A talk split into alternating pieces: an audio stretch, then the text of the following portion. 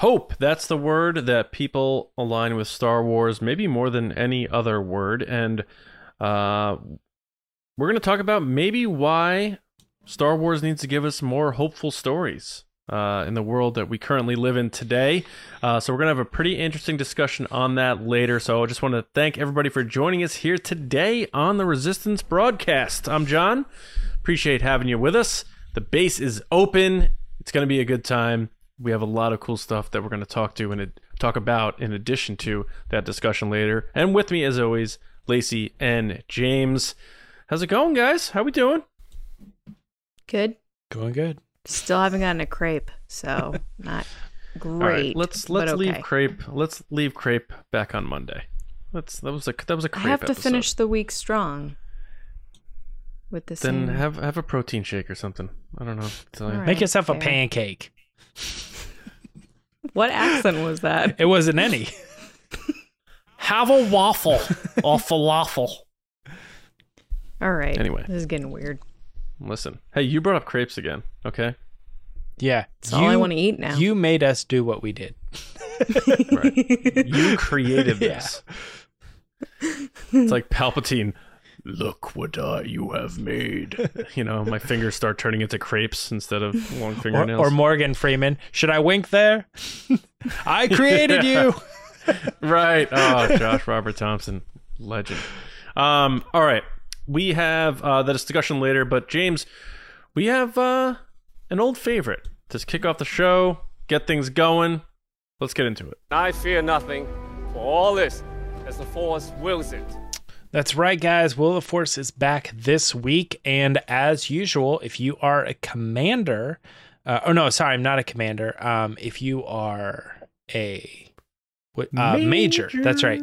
In our Patreon, then you can start submitting topics to Will of the Force every week. And this week we have a couple picked out from those people.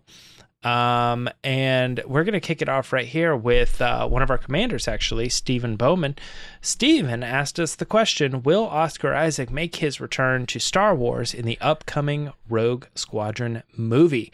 Lacey, you're going first on this one. Any chance that Oscar Isaac is going to find a way to make his way into Rogue Squadron?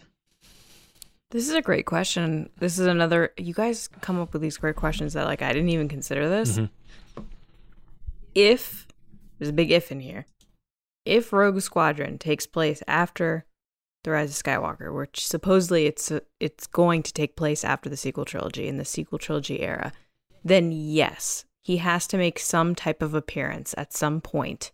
So he will make his return for Rogue Squadron. Wow, bold statement, John. Are you sticking with that? Do you think he's coming? I am the type of person who likes to prepare my heart and my soul for hurt. So in my brain, Rogue Squadron is not happening anymore. so that when they announce that it's not happening, it doesn't hurt as bad. Um, I have no reason to believe it is happening. Uh, it was supposed to come out next December. It was called by Kathleen Kennedy that has been pushed aside, which is not a good term for the president of the studio to publicly say. So it's hard for me to think.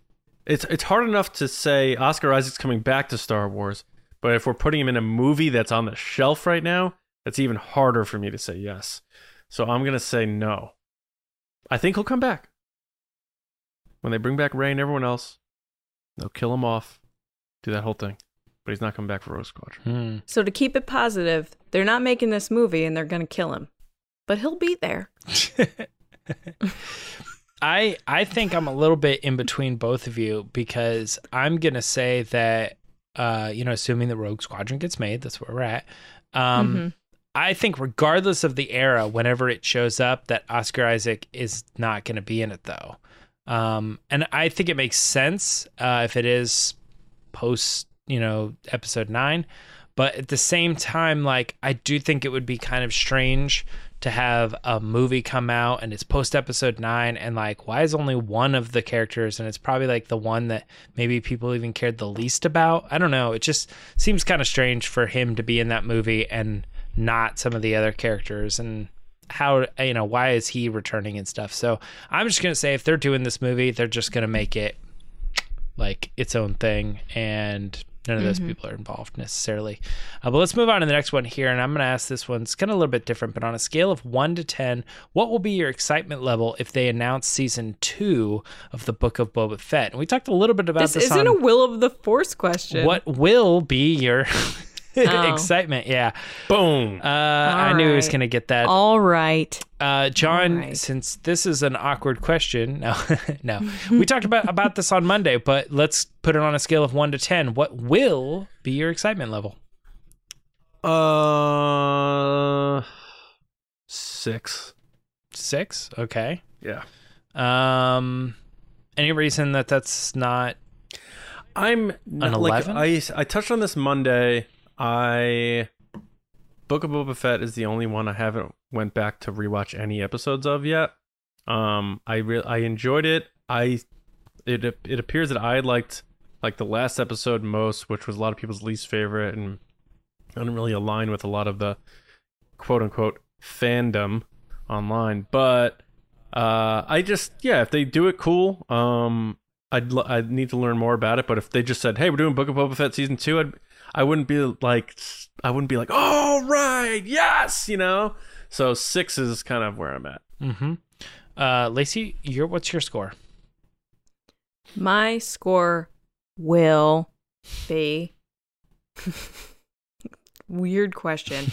uh Oh If- my god. if Mando shows up, 10. If it's just Boba Fett, 5. Hmm. Well, you're not getting details. They're just announcing Book of Boba Fett season two. You already gave your answer, John. Do you Well, want you're to breaking the rules. again? You're breaking the rules. I'm breaking the rules just like this question is breaking the rules. Good There's point. will in it. Touche, John, or should I say, will touche? what is happening? Right now? you guys are both bananas. I got it. I got it. You're excited about Mandalorian. You're not so excited about Book of Boba Fett, right? I'm excited about Mando showing up in the Book of Boba Fett, thus a 10 if there's a season 2 and he's in it. yeah. So you're giving But if your he's not there, your- and Let's the- just your re- post create the release of the season reaction to Yeah. okay. All right, I James, James, if if Han Solo shows up in the Book of Fe- Boba Fett season two, ten. I Not the agree. question, it would be a but 10. anyway, uh But your your question was excitement level. I said if he shows up, my excitement will be a 10. but you won't know when they announce You announce won't it. know. I Hey, will Lacey. be excited when he walks out. Whatever. Just like I was excited. Hi, She did say will, Did you John. hear? She did say They're will. making a season two of the Book of Boba Fett. That's all the info you get. What's your excitement level? One to ten.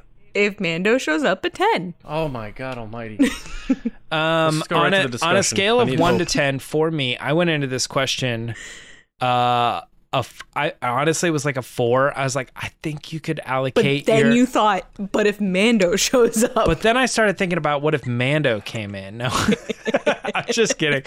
No, actually, let's just quit the podcast. actually, after after we had talked uh, about what Book of Boba Fett season two could be, now that he's sort of free of the the Jabba, you know, that whole thing.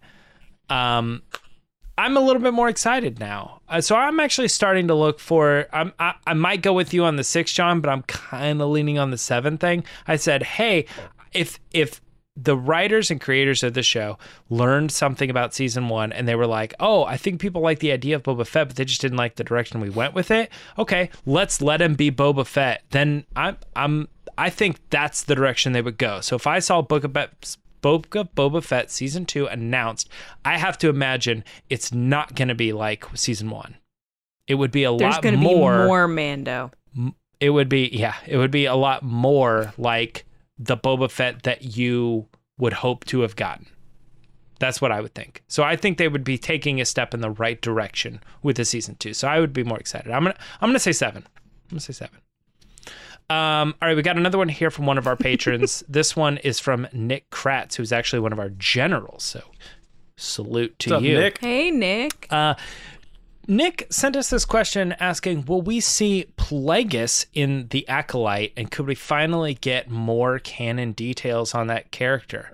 Um, Lacey, you're going first on this one. What are your thoughts for Plagueis? Thanks for the question, Nick. I have to admit, though, every time there's some type of Plagueis or Palpatine question, it always ends up going to me first. And Oh, I'm always really? like, yeah, but not not like because you are purposely going to me. It just happens that way. Anytime there's a like, Rebels question, it's like, I want to hear your answer first, James. I want to hear John's first with Yeah. Plagueis and Palpatine, and then it's always me first. oh, gotcha. Um, will we see him? I, no, no, we won't. um, but I think we could get canon details. So a no to the beginning of your p- question, but a yes to the end because if it's going the direction that we believe it's going, which is talking about the dark side and like how the Sith are, you know, laying their plans for eventually taking over, I you'd have to assume that he's going to come up eventually. So I would say yes, canon details, no to actually seeing Plagueis. hmm Okay, John, do you have the same thoughts? Um, I I have trouble understanding how much of Plagueis we actually know. Um, because, like, is he a Muun? Is that is that canon? I believe it is. And like, what's their life expectancy? Because I'm seeing on Wikipedia that the acolyte takes place hundred years before Revenge, of- uh, the Phantom Yeah. Menace. So is this like are they an like are they a species that live a long time? Does Like anyone know that offhand?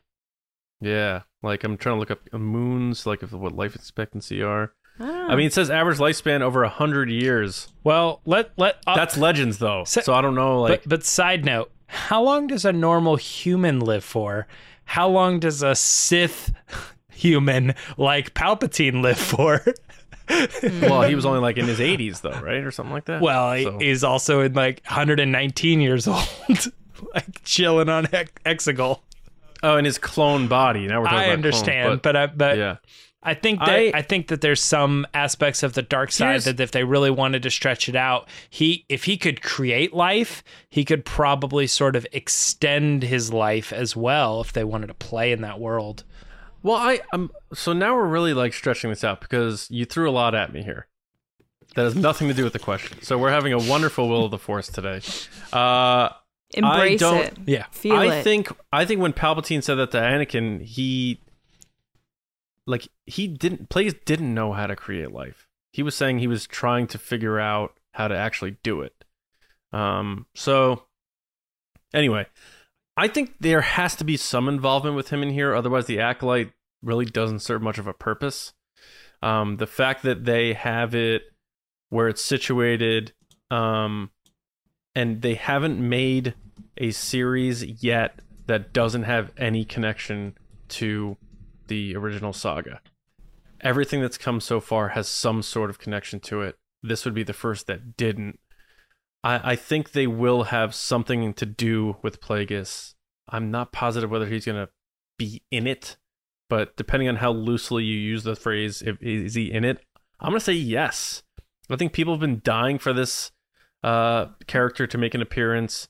He means a lot to the story because, again, it's one of those things where, like, how did he shape and influence Palpatine, the greatest villain? So when you have the greatest villain, and you're you're about to tell us the person who helped shape him into what he is, I think that's very very interesting. And they haven't, again, they haven't stretched out to the point where they've told stories in these live action series and animated that aren't connected to the original saga. So I think that continues. Um, they seem to be having trouble branching out with these bigger projects beyond things that tie to this. So I say yes. I think he's going to be involved here. I am in agreement, John. I think he is going to be involved. And I did pull up, I mean, that we might be looking at the same thing, but just an article that was like the oldest living Sith or whatever. And it says that, you know, he was, he lived for about 115 years, but the only reason he was killed is because his apprentice killed him in his sleep. So maybe he Hmm. could have been even older. It's like, you're also thinking too, like, when did that happen? That, that could have happened 30 years ago from the Phantom Menace, and he was 115 at that Right. time. It's Right. like he definitely could be around. That was Legends lore. If they just carry that over, um, they don't have to like change things. So I, I definitely think he could be around at this time. I think it ties in perfectly with Palpatine. I'm I'm almost in the boat of wondering how much Palpatine could be possible in this album or in this show because yeah, I know it takes place at this time, but the end of it could be like 50 years Very later. Very true. You know, they could go right up to it. Yeah. and then it's like Mhm. it shows like after Plagueis just killed off everybody in that series in this red wedding style whatever you know who knows then they go 50 years later and they see this guy and now he's even more worn out and crazy looking and he like He's in his bed taking a nap, Yeah, or- and all of a sudden a pillow goes over his I face. love that James just used the red wedding as a as a yeah. Well, I think and it's he's never watched Game of Thrones. yeah i just think it's like a, a cultural thing but um but no what i was picturing was like him like crazy plagueis looking character and he's like reaching out and picking a baby up out of the crib and every and then that's how it ends you know or something Ooh, yeah baby it's like, oh my god you know like oh he's been it, like that's it you know it's just like apparently he's been like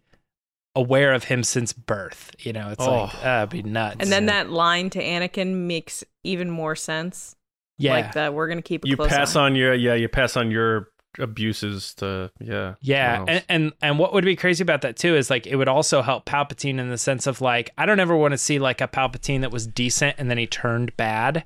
It's no, like right, I agree. like if you pick Yeah. that baby up and that baby never stood a chance, it was always evil and it was always doomed Right. kind of thing. I don't know, maybe Right. that could be well, kinda cool. Palpatine was like Michael Myers, right? In the in the non-canon novel, like he killed his ki- family and stuff. Oh, I don't know. Wasn't that the story?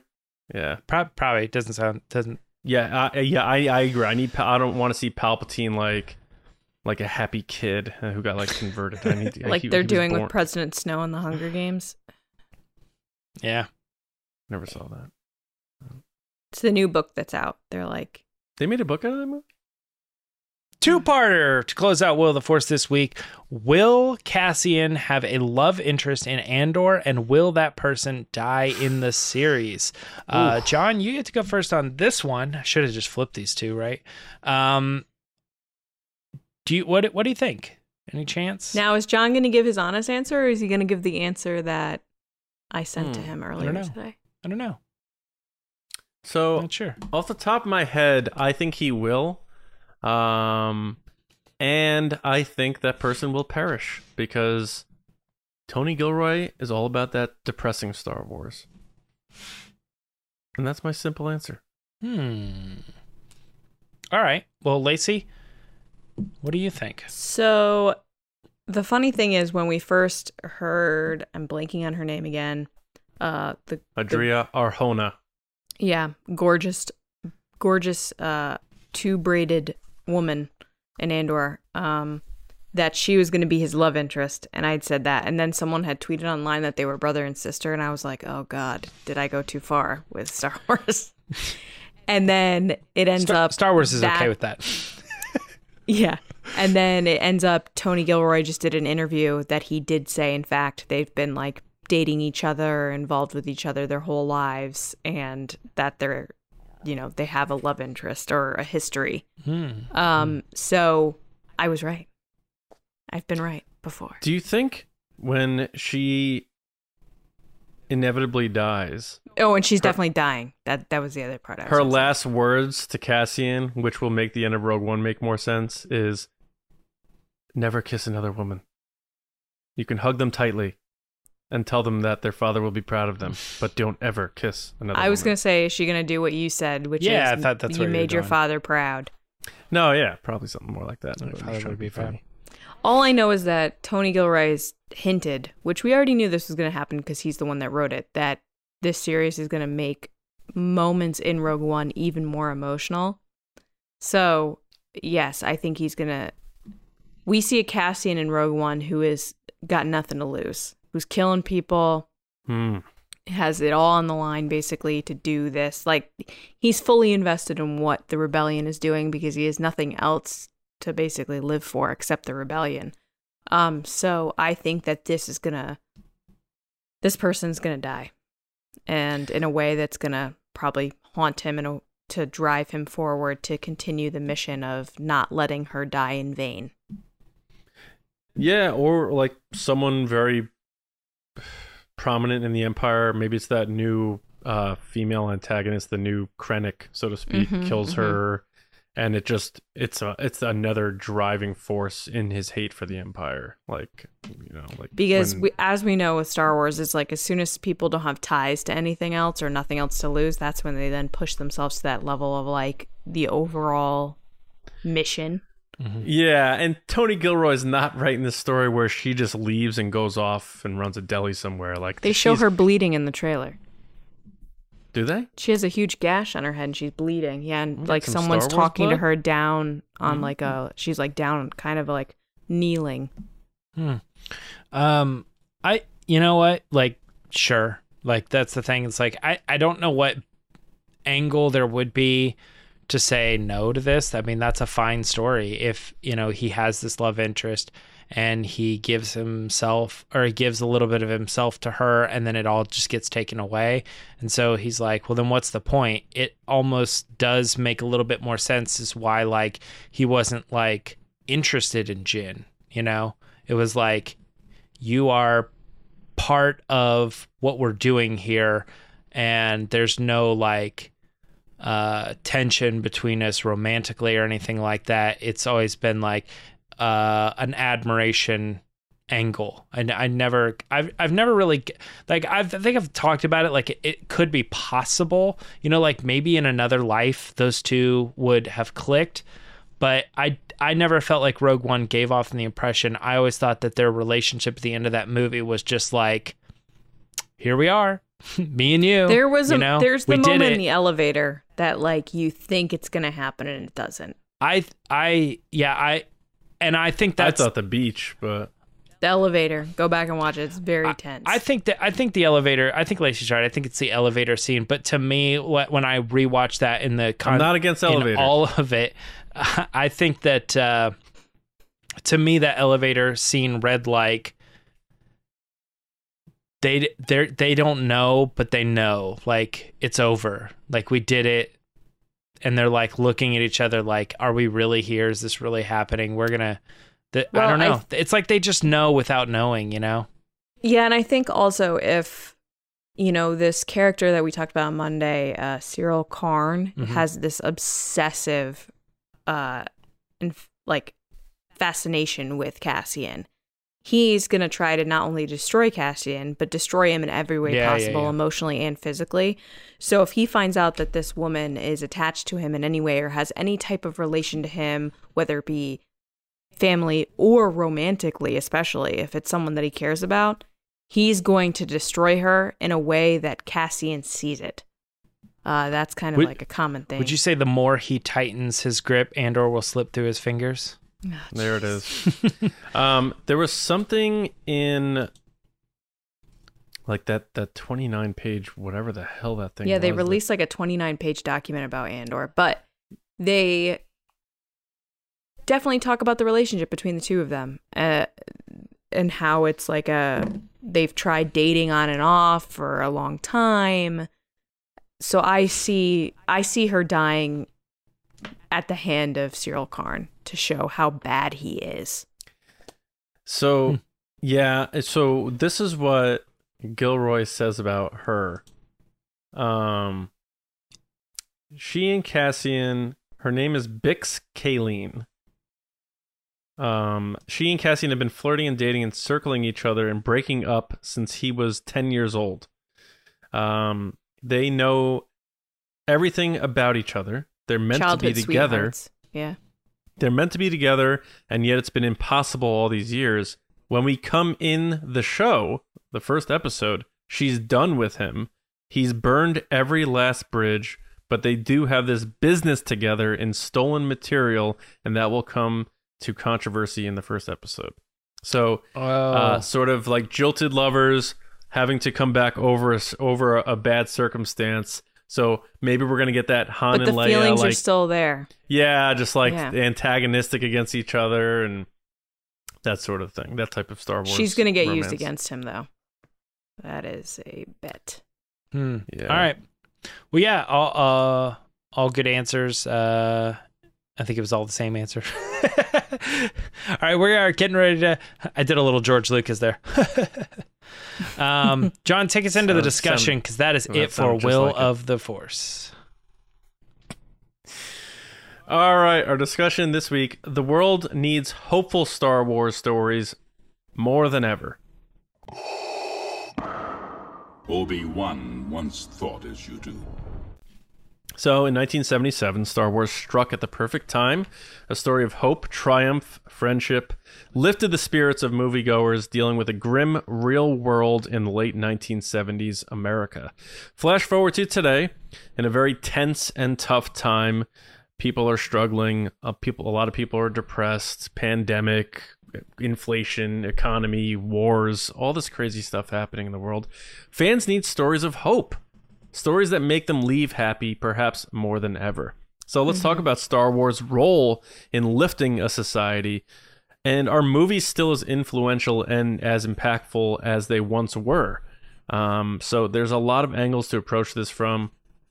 I thought of it because of Dave Filoni's quote when he was talking about how Star Wars should make people feel happy and hopeful, and uh, that was like the main thing that the main prevailing thing George Lucas wanted people to leave with was that take all the themes, all the other uh, mythology, and and the fast cars in space and all that stuff. The bottom line is he wanted people to leave the theater feeling happy and hopeful. So, um, so it's funny because we've been talking so much about Andor, which is obviously not going to be that story. So we have that coming, and people are very excited about that. But I was really thinking about this because all the stories I heard from my parents and the documentaries, and you hear about how Star Wars really hit at the right time because a lot of movies back then, even especially sci-fi movies, were all like grim stories about a horrible future and stuff. And George Lucas flips the coin and says, "No, I'm going to give you something to be happy about." And I struck at the right time with audiences, and and people needed it. And I think, uh, in addition to it, just like sort of setting the bar for how movies are made, and we talked about that all last week with Light and Magic. I think it was also just the perfect timing and that type of story people needed to see at that time in 1977. And I feel like we're back in that now. Like, you know, Top Gun Maverick, like Maverick, y- you know, it, it's still making so much money because it just made people feel good walking out of the theater, whether you were a big Top Gun fan or not. Look what that did. Uh, I think with modern Star Wars, I love the sequel trilogy, but it's like I'm trying to think of all the things that came out. And it's like, yeah, Force Awakens ended with you know Han Solo dying, and we see Luke, and he looks a little sad at the end. And then we have the Last Jedi, and that was a pretty grim movie. And then you have the Rise of Skywalker. It's like, yeah, they sort of come together at the end, but at what cost? Leia dies, Ben Solo dies, and it's like you know, there's a price. There's always a price to pay. Rogue One, they all die. Um, the the only one that really didn't have that feeling was Solo, and I think a lot of people like to rewatch Solo because they feel good. It makes them feel good. Han and Chewie together, they're going off on an adventure. Da, da, da, da, da, you know, it's weird seeing some of these like Star Wars movies that have sort of a somber ending, hmm. and then you hear that triumphant credit music, and you're like, that doesn't seem right.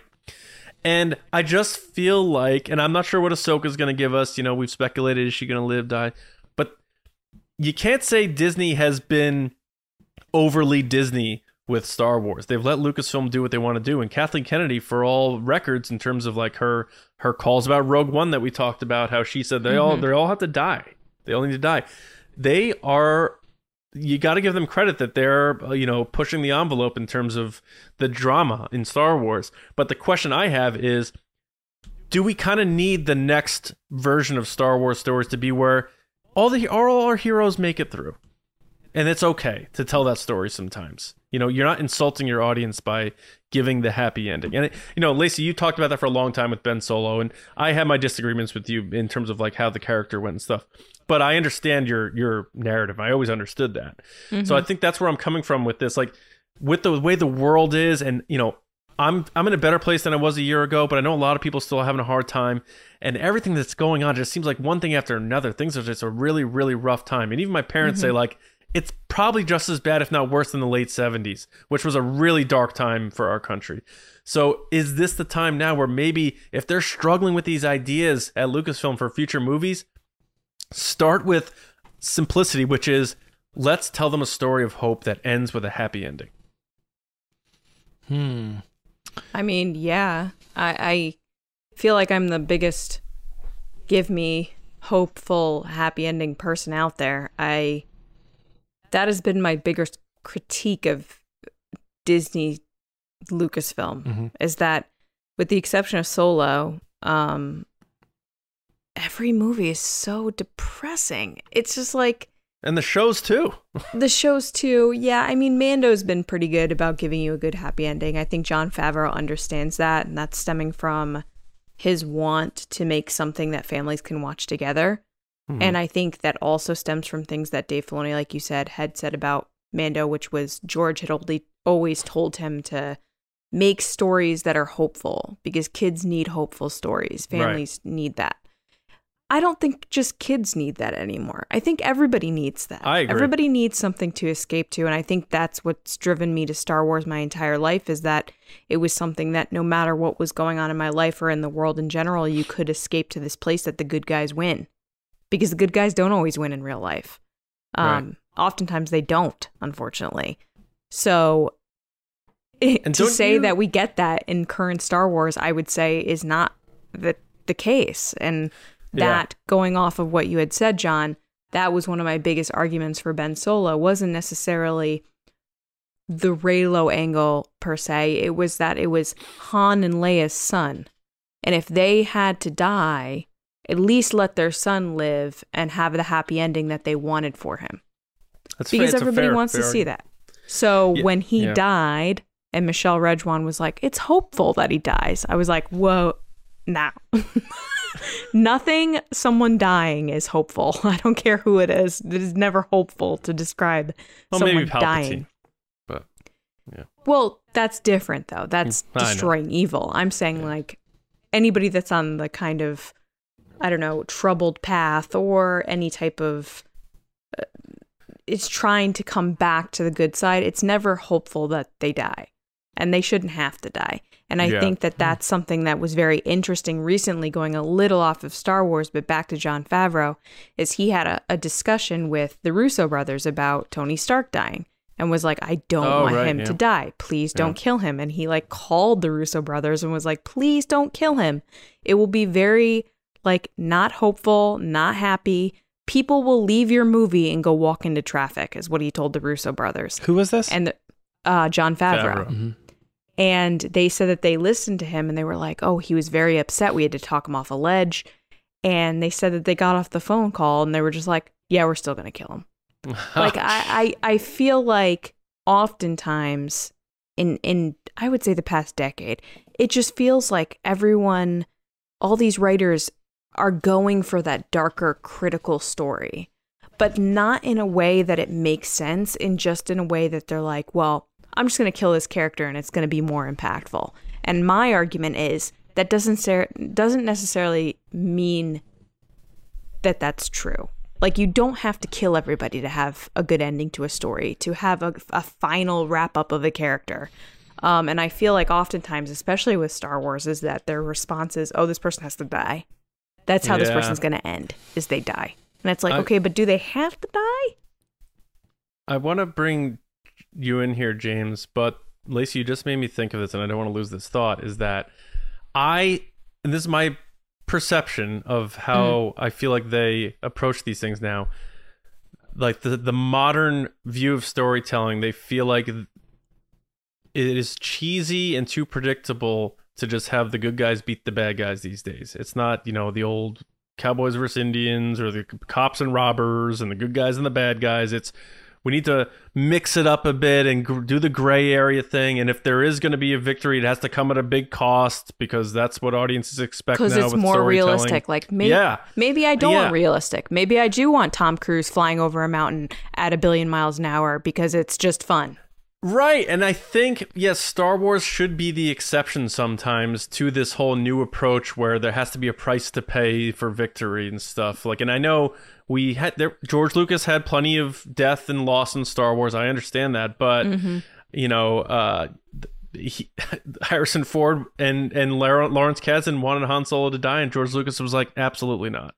So maybe sometimes it's okay to to not feel like you're insulting your audience by giving them the fairy tale because that's what Star, Star Wars is. So James, what you know, what what are your initial thoughts on this? And I know, like especially you, I want to know because Rogue One's been your favorite of the modern Star Wars stuff. Clearly, one of the darker stories.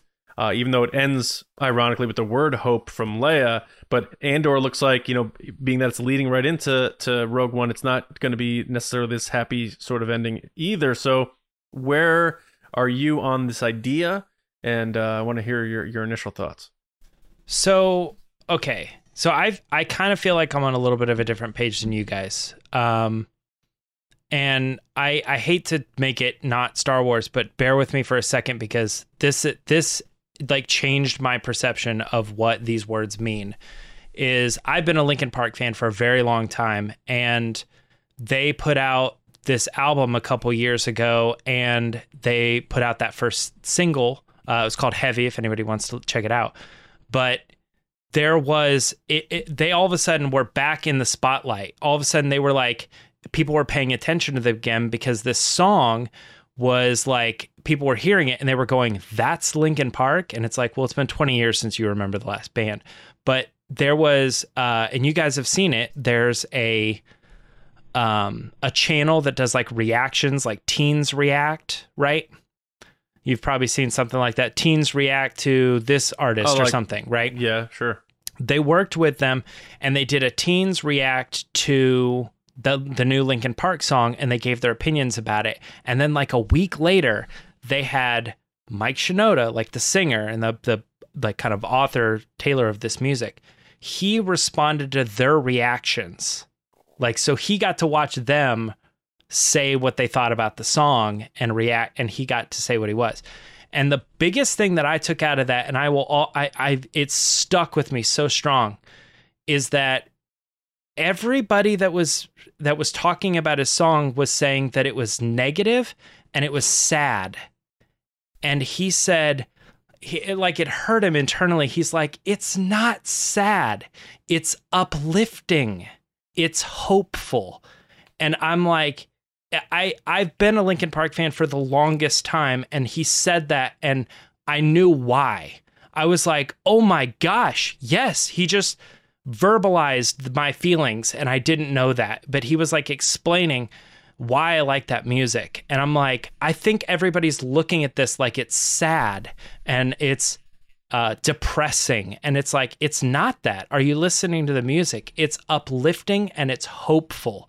I think that's different though because with any art, whether it be music or movies or books, anything, it's all about personal perspective. So he might think it's uplifting because he wrote the song and he but that doesn't then downplay the other people that experienced it and said that it was sad.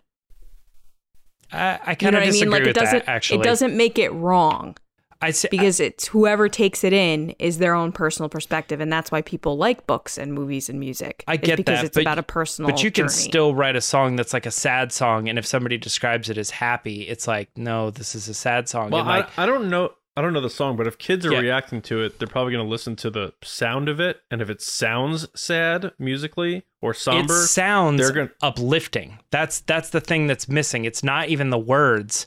I, think they're listening to the words and not listening to the music because the music is well, what's well, uplifting. all right. So, so apply it to Star Wars. The, so, the thing so, to yeah. me is I think people look at these stories at like Rogue One, for instance, and everybody says, like you guys included, it's sad, it's depressing. Why did they have to die? And I'm like, I don't think that's what's happening. It's uplifting, it's hopeful. Uh, to me, that that's why it resonates when she says, like, after all of that, what do we have now? Now that all of the events have happened, we have hope. And that's exactly what that story is about. I walk out of that feeling positive, feeling good. It's not about their death.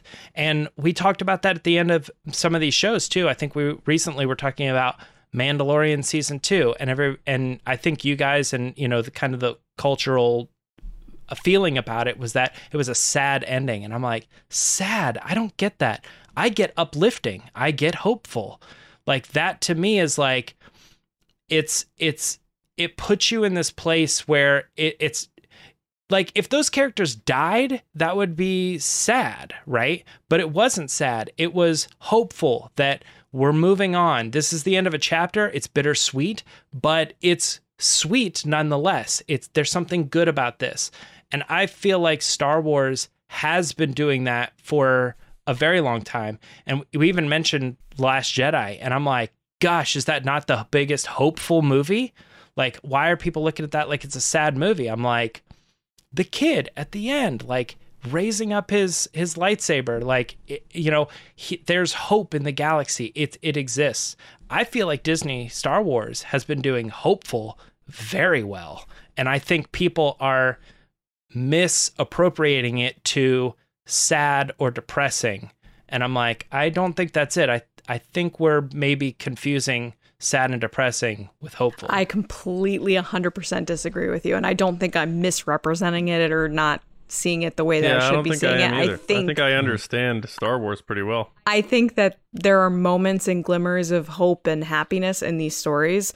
But overall, I wouldn't ever say that everything gives me the feeling that I got from watching either A New Hope or Return of the Jedi, which I think are the two happiest of the Star Wars movies. But not hopeful. Return of the. Jedi.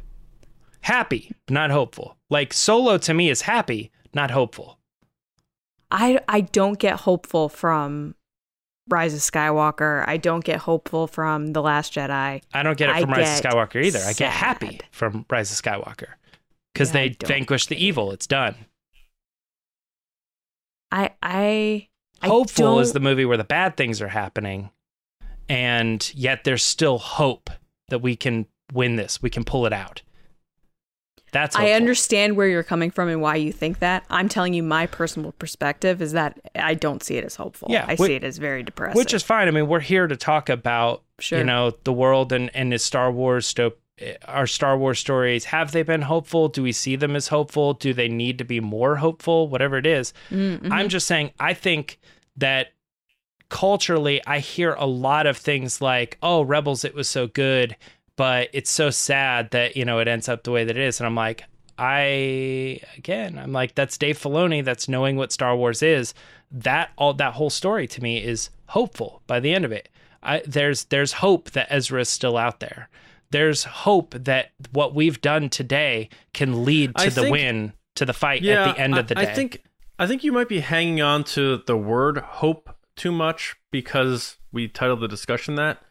But but I that's how you started too. As you said, I think Sure, but- Star but- Wars is hanging on that word a lot. Right, right. But Filoni, like, it's based on his quote saying people should leave the theater feeling happy and feeling good.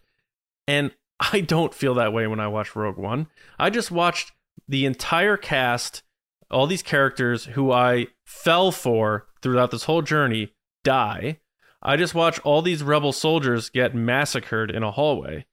Uh, but but at the end, because Leia gets handed the plans that I knew was coming anyway, and she says hope, I, I feel happy leaving. I don't. Um, I understand it. Uh, I'm not lost on it at all, but I don't.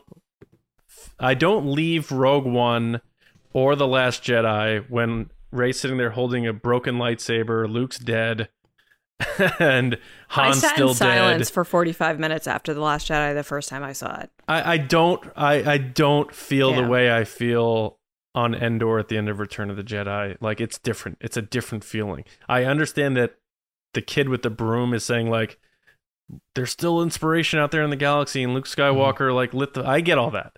It's the feeling of the movie overall and how it sits with you. I think is what I'm I'm coming from here. Not like what this is handing off to. It's the the the overall feeling of the movie. Like you stack up a New Hope and play that movie in your mind and put that against like Rogue One or Last Jedi or even some parts of like Force Awakens and Rise of Skywalker. Uh or or Rebels. I'll go there too, you know, that but it's it's it's a different sort of feeling. And I think they are trying to appreciate the complexities. They know that the original Star Wars audience are older now and more mature, so they're trying to tap into them while also pulling in the youth. I get all that stuff. Um, but I think for the sake of escapism and what movies are you go into the theater and the real world you you don't have your bills anymore you don't have your relationship problems all that stuff's gone as soon as you walk in with your popcorn and that door shuts you are now in a galaxy far far away i think people need a pure true story that is light and happy and doesn't have a cost like it's not like we'll give we'll give you this, but it's going to come at this cost. Like I don't know. I I want to see the next version where Han Solo's not stabbed through the chest by his son. I want to see something a little different. And I love that movie, and I love everything about it. That's not saying I don't. I want to see the mo- if they can do a modern version of the space western that George Lucas started this whole thing off with and without feeling like they're insulting their audience's intelligence. I think as an overall thing, it's we're obviously we're focusing on Star Wars because this is a Star Wars mm-hmm. podcast. But like I said earlier, I think it's an overall movie thing that people just think that audiences want that realistic take on certain things. yeah, And they need the I'm- parallels. I'm in the yeah. side of, and this might not be the case with a lot of people, and I totally get that. I'm on the side of, I want to leave a movie feeling good. like, I want to be like, yeah, that was awesome. That was Well, great. It did have moments of crazy, uh, complex relationships or conflict or tough moments. Mhm. But when I left, I knew that everything was resolved and everything ended up the way it should. I feel good. And I It's feel like, like- Star Wars doesn't always do that in recent movies. It's kind of like I agree. It's kind of like um like George Lucas telling his fantasy stories, uh, which are very simplistic in nature. And yes, I understand there's uh, you know deep themes, and you could look for metaphors and things that that you want to see, Mhm, and that's how you interpret art. And I understand that, but it was a very simple story. He he wanted fast cars in space, but he also wanted good versus evil and something for a fable for kids to uh, a moral tale where they can learn the right choices to make. And it's like Star Wars and Indiana Jones were on the same highway together, going the same speed, and Indiana Jones kept on that path and kept telling those types of stories. And Star Wars was like, we're gonna, we're we're just gonna make it more complex, more nuanced, and we're gonna gray the areas between light and dark, and we're gonna t- we're gonna go there. And Lucas did it himself too, but Indiana Jones kept saying like. Indiana Jones is never gonna die, and you know what? He's not even gonna lose his hat. Oh my and God, you're if gonna have a great time watching this guy. One- There's no chance. No chance Indiana Jones is dying in Indiana Jones 5. Hell no. They've they've killed off every other childhood character. He's he's on the chopping block, guys. no. Prepare Horse, yourselves. Sunset, Indiana Jones. Yeah, I that could- has to happen. that makes more but sense to do you, do you see what I'm saying in, in the sense where, like, so, well, I, I Go mean, look, I, I get what you're saying. I think maybe it, it's me hanging up, like you said, on that word hopeful. Like, to me, I think I agree with what you guys are saying, as long as my understanding of it is the title of our episode being The World Needs Happy Star Wars Movies More Than Ever. And so Sure. when when you guys are describing what you want out of these Star Wars movies, do we need more movies that more Star Wars movies that are happy? Then I go, okay, we can have that conversation. More solos, you know, more Rise of Skywalkers, right? And I would say uplifting because see that that's that's where I'm I'm on the other end of that. See to me I think there's kind of these two types of Star Wars movies being like Rogue One and Rebels are hopeful. They're the uplifting story that leads would- to the happy story which is A New Hope because A New Hope is happy. I'm Empire curious Strikes Back if you were not depressing, sure I'm uplifting, hopeful. I'm, I'm curious if you asked Star Wars fans to describe those movies with one word, what word would they use? No, I, I don't disagree with you. I don't disagree that that's the people that's the word that people would use. But I I tend to hear people say that and I would say I, I I don't think you're using the right word. That that's what I think. Like when people say, "Oh, it's not hopeful." I'm like, I think it's hopeful by definition. But I think what you mean to say is it's not happy. I think because I titled this episode and this discussion with the word hopeful in it, you're stuck on that and you can't get rid of it. Well, because you guys are describing, we want more happy But- Star Wars movies. We want So movies that make so- us feel good. so- and I'm like, for- for- well, for hopeful the sake of- movies make you feel good. For the sake Depressing of the movies do not. for the sake of the pitch, I said Star Wars when it came out was a story of hope, triumph, friendship that lifted the spirits of moviegoers dealing with a grim real world. Right? So I, I'm I'm sort of saying I want that. I want that from Act One to Act 3 Mhm. I want there to be danger, but I want my heroes to get out of it. I don't want there to be a price to pay. I don't want I, I, I like if they told A New Hope today, like uh, Chewie Han would would've have to die or something, and Yeah, or Chewie Leia would die. have to die in order for them to blow up the Death Star. Whereas Obi Wan would have to die in order for them to blow up the Death Star. Yeah, I know what you're trying to do, but No, I'm you just saying that I'm already saying. is the story. Yeah. Yeah. But instead, we got uh, the attack on the Death Star. Like none of our main characters died. We got some fringe pilots who died, and and and that's that's how it went. It was like it was quite quite on the nose of how that people may say were a little too hokey and cheesy, but that was the story he was telling. Was like, yeah, your good guy is coming out of this, and when he takes off his helmet, his hair might look good. You know, it's just like it doesn't always have to be so modern. And I feel like Star Wars is like we need to modernize our our storytelling to to keep up with how this is this franchise is telling it. Like it's it's like Game of Thrones sometimes. I feel like with Star Wars they're like we need to have our red wedding. You know, we need to do you know do this, do that. Um I'm not saying you're wrong, James, in terms of like, yeah, the end of the movies, of course, you know, they they they want us to feel like the next thing that happens is gonna you know gonna be good. And rogue one had to do that because yes there was a new hope after that. But you know we're gonna get the acolyte which is gonna be about the sith. I don't know that that's gonna be a very you know uplifting feel good hopeful star wars story. We're not sure what they're gonna tell us with the with with ahsoka. That'll be interesting because dave filoni is doing it so will he hold himself to that standard? We'll find out. Um you know I, I i'm not sure what you know what else what other stories they have coming up um off the top of my head. You know what, what's taika's movie is going to be? We we have no really idea yet. So i'm just saying the way the world is today um a lot of people some there may be some people listening to this right now saying like i think everything's great and that's fine. But if you if you just stick your head out the window and and turn on the news and just understand that a lot of people are going through things whether it's personal stuff whether it's how they're they just feel about the climate of our planet or international warfare uh you know pandemic still going on new things popping up new strains. It's just it feels like never ending. Bills eh, real life. People want to go on a fun adventure without having a price to pay when they watch it. And i i just think that's sort of the difference. Um, so like those movies can end with a hopeful note, but it's like, what did I have to endure to get to that one word at the end of that movie?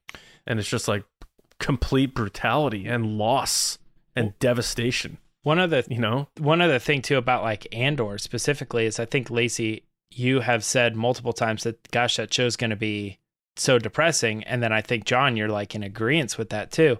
And I'm like, I don't know that it is. I didn't say not, depressing. I think it is because they have to lose a lot to get to Rogue One. Like they have to lose. I don't think so. I think they totally do have to lose. And I think everybody you see on the screen is going to die because you don't see them in Rogue One. I think I'm I've built up myself to the point with Star Wars that any character that you see in like, they're probably going to die. And that's because every single movie and show that's come out, they kill them. Mhm. I made the Yeah. joke at our live show that Dave Filoni likes to kill people. He does. They like to murder people in their properties because they it adds more weight to the story and I get that. I'm questioning do they always have to kill these people? Do they always have to have these beats and these stories that leave you being like, "Oh, why did that have to happen?" Yeah, I don't think Rogue One is or Rogue One. I don't think uh, Andor is going to be depressing. I think it's going to be serious. I, I think there'll be some humor in there because Star Wars needs to have it. It's gonna. I go back to it's a personal thing. I don't mean to cut you off, John. I, I strongly go back to it's a personal thing. I'm going to find things that are depressing that neither of you guys are going to find depressing. I'm going to Sure. find things that are sad that you guys won't think are sad. but It that's also- part of taking in media. yeah, But I also think Andor needs to be this way. Like it would be, Mm. it would be weird if it, f- Well- if it was like a Return of the Jedi or an, or Let- Right. Solo or something. It needs to be. This is the this is why they have Tony Gilroy. That that that story needs to be that. I'm not saying Andor needs to be this. I'm saying beyond Andor, as we look in the future, maybe Taika's the guy who's going to do that. I don't Yeah. know. I'm saying, do we need the light, fun adventure? Like, don't worry, this is going to be cool. Star Wars story. Well, yeah, let um, me- let me- without it, without feeling like you're insulting the modern way of telling stories, where you gotta give something to take. Sure. Let me um just to to finish out that thought on Andor because I know you're right. I want to get to what you just said. Like my thought on why I don't think it's going to be. I mean, again, Lacey, that's like one of those things. Like if you've uh, if if I see something and I'm like, oh, that's a that's a cool, uplifting, positive story, right? And you're like, no, that's depressing. That's just me being like, I, I want to give that to you. Like, why are you so sad? That's not the that's not the story. Like, stop saying it's sad and it, that like that internal thing of like I'm getting something out of this and I don't know why you're not getting it. I want to give you that. Like when somebody really likes a movie and everybody else is like, "Eh," you're like, "Why? Why don't you like it?" you know? Um but the Andor thing to me, I just I see it very similar to Rebels, like a comparison of like I feel like the Rebels, yeah, they had their downs, but like they won. They won often. And that's the only reason they're still alive is cuz every time they went in, they came out. And that like we know Andor lives. We know that Andor gets elevated within the Rebel Alliance because he's good at what he does. They send him on missions, he accomplishes the missions. So it- to me it feels like there's a pretty good chance that like this show still could have the like all right, this is Andor when he's young what what's the mission? We got to go blow up that tower you know and and you know maybe people die along the way or people bad things happen but at the end of the day boom when that tower blows up there's hope. We we won the day. We didn't the win the, thing, though. war but there now there's hope and people start to believe in us again because we took down the tower. We Sure. saved this one small pocket of the galaxy and that's hope But you know? The reason why I don't put Andor in this category, and I s- and again because I, I, I for some reason today you need to explain to people the nuance of arguments. I'm not saying you guys, but it's just like I am so excited for Andor. I think it's gonna be awesome. Tony Gilroy, fan club president, right here, accepting members. I don't think that's the story that people are going to be looking for for that feel good escape feel positive walking out type of story especially, Especially because he said it's going to reflect the world we live in now. right and we know the end game for cassian. He gets nuked on a beach at at 30 years old or however old he is. It's mm-hmm. just it, like we're watching this guy and knowing in five years he's going to be nuked. Dead. You know what i'm saying? Like our main characters in rogue one all die. Horrible deaths. And the point is like the end the last sliver of that movie hope. Sure. Watching that whole movie happen tragedy. Complete and utter death The and K tragedy. two scene, yeah, that's not hopeful. So- that's sad. that's the difference for me. I want these stories. I love them. I'm saying let's go over here maybe and tell us a more lighter adventure story. I'm not saying it has to be solo too. I want that. Mhm. But maybe maybe taika takes us on a, a space adventure or something where it's not like here are your main characters. Six out of the seven of them are to die but the last one is to look at the sun and say we have a shot.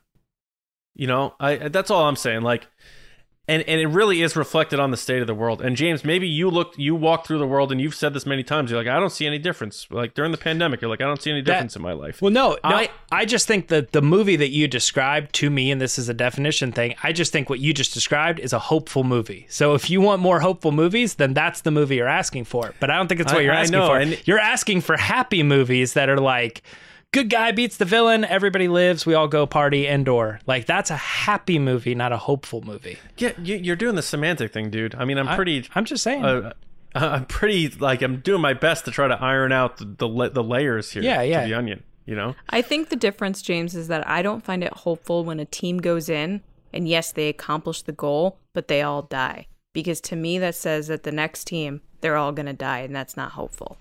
Yeah, it's tough, and and I appreciate that you can view the entirety of that movie or something as hopeful. Um, I 'Cause would I- like more yeah. freeze frame high five endings in Yeah. Star Wars.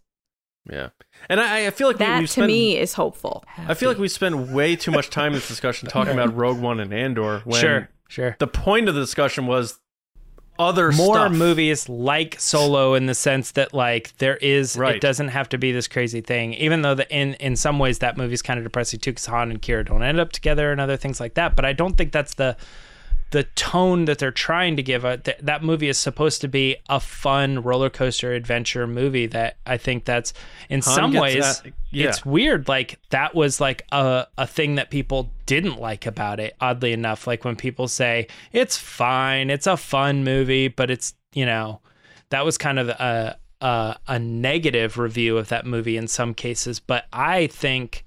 I do think that's that's something that Star Wars could use. We do need more of those stories that are just like Maybe Skeleton Crew's that story. Like, that's why I just I get crazy when I I talk about that whole like you want the Obi-Wan sulking in the desert story. You don't want Han blasters having fun, uh, running out the back door with his buddy Chewie. Like that seems more happy, adventurous. Uh, that's the Indiana Jones style. Like, oh, gotta grab my hat, get out of this place, you know, well, that's- before the that's- door that's shuts. The thing.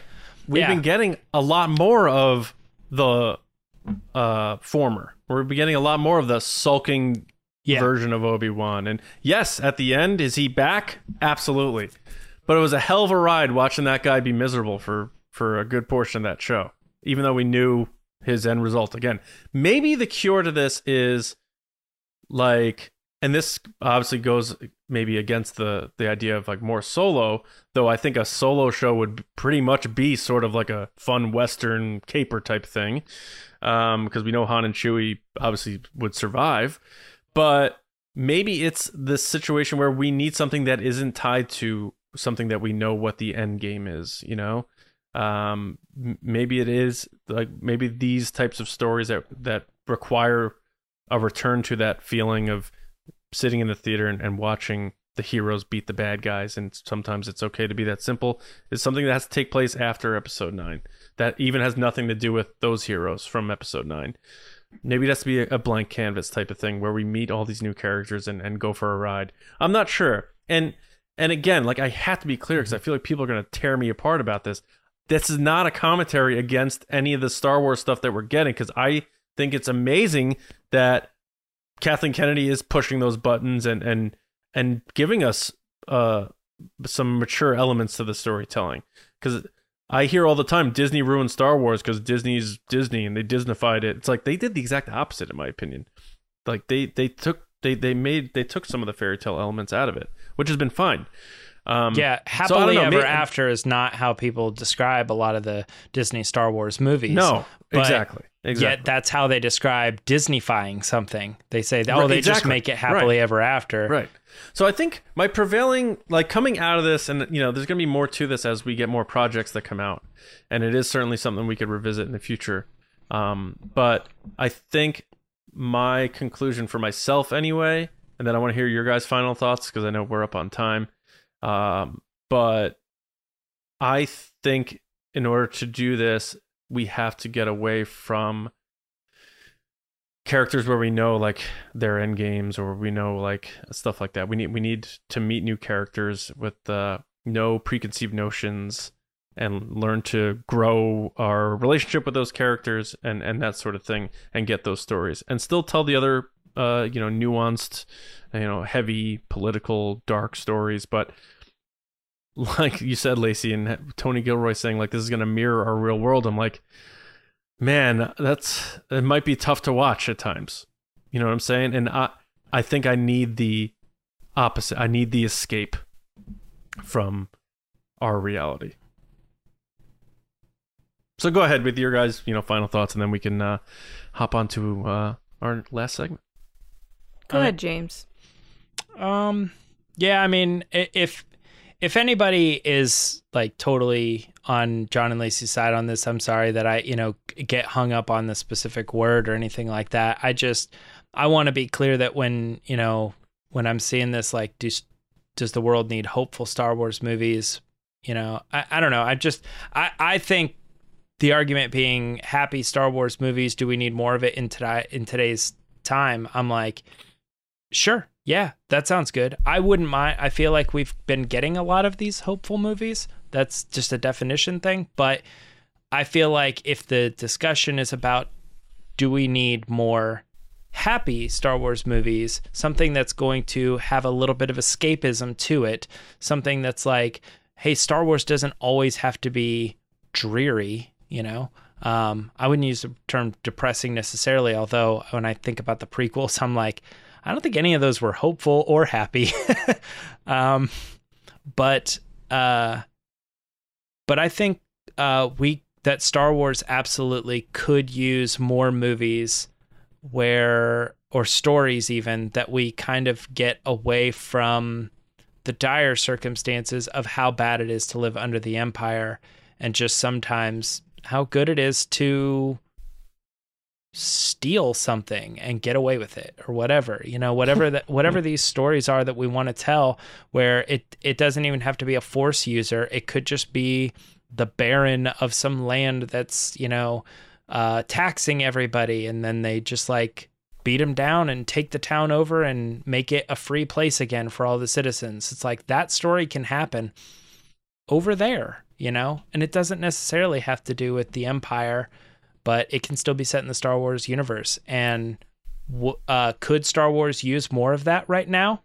Sure, mm-hmm. it's just going to expand. Mm-hmm. I think we're already leaning too heavily on some of the current galactic empire rebellion stuff and that was what was kind of enticing at the time of Ryan saying I'm doing something over there you know something you've mm. never even seen before you know and i think taika is, is also though? well no i'm saying that's what he was saying at the time i'm just you know joking. i'm doing this trilogy and it's going to have nothing to do with anything we've seen before and it's like we were all intrigued by that idea oh what does that mean is it like are they even going to say the word force yeah. you know um, but Taika right now is the person that seems to be leading a movie of that caliber.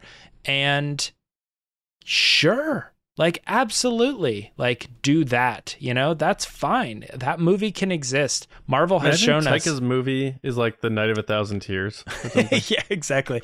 But like... Marvel has shown us that you can still have connectivity and have like Ant Man be a totally different tone than like the, you know this sure. other movie, and yeah. so it's like it's fine. Make some Star Wars movies that break away from what Star Wars has been in the Disney era, and cool yeah, that's that's good. I think I think I am for that 100%.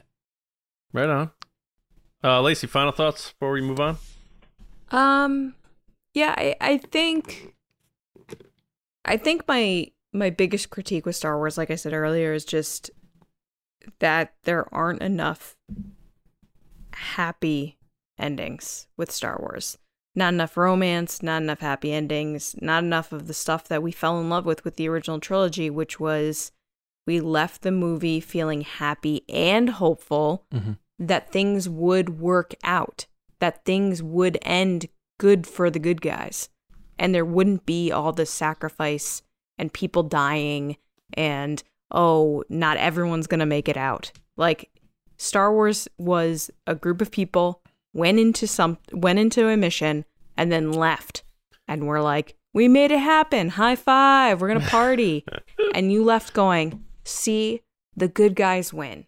The good guys get it done and everybody survives and they get to go live their lives now. And i think that was my biggest critique going into the sequel trilogy is that where you pick up everything is terrible again. And you're like wait a second. When i left these people 30 years ago they were perfectly fine what happened. Um, so I, I think that's my biggest critique is like, even if the story starts off in a way that you're like, wow, everything is against these people, the hope is that at the end, everything's worked out. And I think oftentimes, and I've said it before and I'll say it again, a lot of modern storytelling is, yeah, things will work out, but like everybody but one person's gonna die or like, oh, everything's going to end terribly and this whole city is destroyed and this planet's gone. But like, hey, they got those plans, right? And you're like, but what about all this stuff over here? And they're like, eh, sacrifice. And you're like, but why can't it just not be a sacrifice? Why can't we just have a happy story with which at the end you're just like, okay, well, man, that is great. Now I have to go back to whatever crappy thing I'm dealing with in real life, but at least they made it work out and everyone's happy and having a good time. And I feel like oftentimes with Star Wars nowadays, I'm not having that feeling. Maybe on some episodes of Mando or some episodes of Book of Boba Fett, maybe Ahsoka will be different. And I'm Sure. sure there will be episodes of Andor where I'm like, yes, they did it. High five. But I think overall, it's going to probably be like a depressing, like, oh, look at the, the kill count by the end of the series and like look where everybody's ended up. But that being said, I'm super excited for the series and I know what I'm getting into going into it. I know it's not going to be a, you know, Yub Nub and Ewoks dancing. I know I know that's not what it's going to be. I, I love I'm that asking- Yub Nub has just become like the Star Because I'm Wars going to the equivalent of everybody being like, we're Yub Nubbing all over the place Yeah. here, you know? I'm going to the I mean- extreme of like, you know, or like Luke, Leia, and Han and Chewie all hugging at the end of A New Hope. Like, I want more moments like that. And to me, that's hopeful, not in the sense of what you're saying, James, where you're Mhm. like, it is hopeful because they got the plans or they, you know, there's more good in the universe. I'm saying it's hopeful because it reminds me that, yes, life sucks sometimes, but in this fantasy world, things are great. Right. And I feel Yeah. like oftentimes in current Star Wars, that is not the case. I leave the episode or I leave the movie going, wow, they, I guess, accomplished the mission. But at the end, everyone's unhappy. Rey's alone on a planet and Ben Solo died. Seems like what was the journey worth? You know, like Hmm. that's how I feel. Yeah. Yeah. And I know like the Duffer Brothers got a lot of criticism after season three of Stranger Things because they're like, you didn't kill any of the main characters. It's like, But the thing is, is like, why they don't? Why do maybe these to die? kids can live. How about that?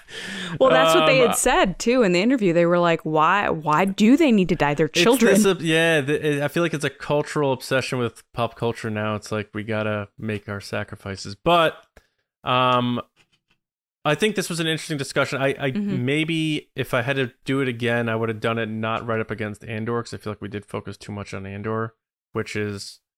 I really wanted to talk about things be, besides Andor because Andor is the one that is going to be more Oh, serious. But really quick to answer the question of how they could solve it is stop doing prequels that butt up against something where everybody dies.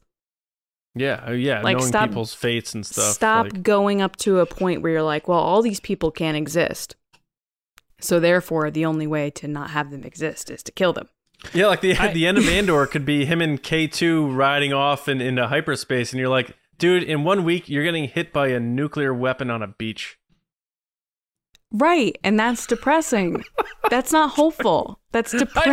I know, I know, I know. When- I'm not trying to round it back out. I just think that's that's it's It- funny that that's probably gonna happen. It is it is interesting though like I that we've always kind of leaned on that that the the characters uh, they weren't around so you have to kill them and I'm always like but there's I, there's plenty of examples of characters that were around and they clearly were and I think like the biggest one to me is just like Hera Hera was never not involved she didn't go away to take care no, of her I kid know, or anything but like they that gotta they gotta carefully weave her in, and that's another discussion to have. but but I, but I don't think they really do because the original movies very much focused on these three characters. Like we mm-hmm, barely saw mm-hmm. any of like Mon Mothma and the whole re- re- resistant like rebellion Sure. and all that. It was so Sure. focused that I feel like it's very easy to be like, oh yeah, well you know Cal Kestis was just over here doing this mission or something. You know maybe that one's kind of weird because he's a Force user, but maybe just stop creating new Jedi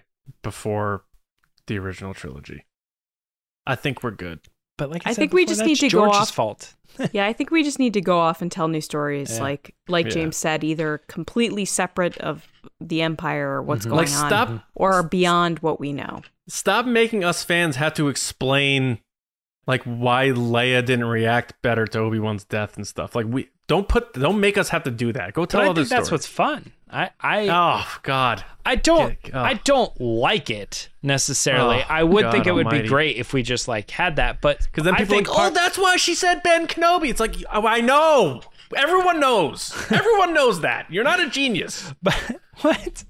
I just th- I think it's fun sometimes where Not you're you, like, oh, that doesn't really make sense. Yeah. What's a fun way to try to like headcanon that to be like, how could it make sense? You know, I sometimes I think John's that's talking fun. about the the tweets online and stuff that are like, "This is clearly why they said this line." And Oh, everyone's it's like, just like- clearly.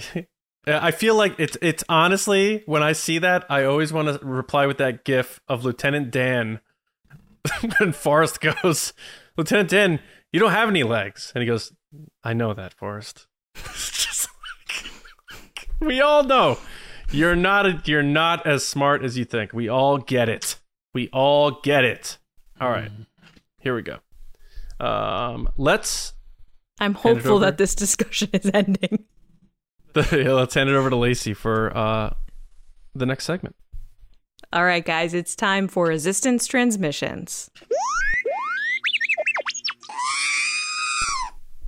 So, this is the part of the show where John puts up a crazy, wacky situation on Twitter, and you guys give your answers. So, this week, he said General Hux survived being shot by Pryde and now runs the drive through at a Ronto Roasters. John is really hung up on the Ronto rap.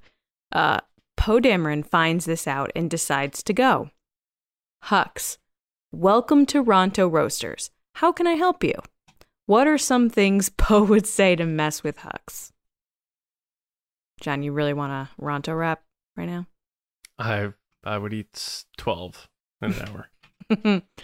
First up is Blogga the Hut at Blogga the Hut. What up, Blogga? Where you been? he said, They fry now? well done. Mike Ramori at Drum Jedi. What up, Mike? He said, Poe, yes, hello, hugs. I'd like to place an order for your mom. Oh, Dun, dun. Next is Stephen A. Bowman at Stephen A. Bowman. What up, Stephen? He said, Poe, hi, I have several orders in my speeder. Hux, fine. What is the first order? Poe, I figured you'd already know the answer to that, Hugs. Laughs and speeds away. Hux sc- screams unintelligibly into com. Mike Lovins at Mike Lovins That is up. took me a minute actually. I was like, I don't get it. but yeah, because because what's, first what's order. the first order? Yeah. Yeah. Uh, Hey, Mike. Mike. said, to, Poe to Hux, well, now that all your friends are dead, things have been a bit slow for me. So, are you guys hiring? I can fry anything. Ridiculous. Next is Julian Krautinsky. You know what I at you know what I love about I know we're coming up on like six hours on this episode, but I I love that Lacey does like will not make fun of the audience for the bad jokes. I love that she even though she might want to, she won't go there, and I love it. Julian said at the drive-through window, "quote So who talks first? I talk first, or you talk first? nice. That's clever. Yeah. It's clever. One of my favorite parts from Force Awakens. Next is Sawdust Pixel at Sawdust Pixel. What up? They said somehow pumpkin spice returned. I I'm can't already wait. seeing people talk about it. They're already getting their pumpkin. Wait, uh, disgusting. I love fall. So disgusting. I don't know why I'm whispering. I'm just very excited. I'm You like- hopeful you like pumpkin, pumpkin spice? spice is returned. Of course. Do I'm they a have pumpkin basic white girl. crepes? It's in my blood. What? Yeah. Do they have pumpkin spice crepes? I'm sure they do. I need to find a crepe place. Jeez Back to you, Louise. John. All right. Thanks everybody for listening and watching and being a part of TRB. Uh, before I get to the normal outro, I just want to say thank you to our patrons of TRB at patreon.com slash resistance broadcast. James talked about at the top. If you're tier two and above, you can submit topics to the show, get on the show. I mean, look at Stephen A. Bowman. Two appearances on the episode. Great job, Stephen. Uh, but um, all joking aside, tiers $2 a month. It really helps us a great deal. And uh, we have uh, our next phase of Patreon coming up in the future and more details on that. But uh, it's all thanks to you, really. So uh, we're very excited for what's to come. Uh, but sign up because we have Andor coming up soon and we have a great rest of the year planned here at TRB. But I want to say a special thank you to our generals and spice runners on Patreon. Our generals, starting with the longest running patron, maybe our longest patron ever. Uh, Miss You Dearly, Carmelo. And we have John Reese, Jetta Rosewater, Paul Olson, Frank Grande, Darth Hurricane, John Charlton, Nick Kratz, Christian Morales, Brian Smith, Matt Chitty, Danny, Mike Ramori, Matt Heath, Chris White, Brendan McLaughlin, Count Pepto, Samuel Zilke, and Val Trichkoff. Thanks, Generals. And Spice Runners David Probus, Neil Shaw, Kendall Gellner, Ryan Wara, Dave Hornack, Micah Harrison, Thomas Hennessy, Andrew Staley, and Jeremy Myers. Thank you all so much for your support and all of our patrons. Uh, it means a great deal. Um, make sure you go to Star Wars Newsnet for all of your Star Wars news, reviews, editorials, information, and more. If you're watching on YouTube, scroll down below. There's links to our merch if you want to pick up some of our merch over at Spring. Uh, quick and easy way to do that. Um, and you can find me on Twitter at Johnny Hoey, writing and editing at StarWarsNewsNet.com. And my movie podcast, Just Like the Movies, just put out an episode on Dirty Harry on Tuesday. Spoiler alert Dirty Harry doesn't die in Dirty Harry. Uh, Lacey, how about you? That is a spoiler. Uh, people can find me on Twitter and Instagram at Lacey Gillerin. Movie came out like 52 years ago. Doesn't matter. Uh, still a spoiler. John James. dropped more. John dropped two spoilers tonight. um. Two? Oh yeah. Uh. You can find me on Twitter and Instagram at Meyer Trunks. What was the other one? You spoiled Stranger Things. That's the third time you've spoiled. I Stranger did not Things. spoil Stranger Things. You literally told are me something talk- about the show that I did not know today. What did I tell you? I'm not going to get into it. You are you are you are getting crazy with this stuff, dude. All right. Crazy! Yes, you're getting crazy. You Absolutely are literally incra- telling how the show ends on our show. That I'm are you talking I'm about what I said about season three of the show that came out three freaking years ago? Get out of here. Go watch the show. Jeez Louise. Have a good weekend. Go watch the show, James. I'll talk to you Monday. Everyone have a great weekend. And we'll see you next time right here on TRB. See you around, kids.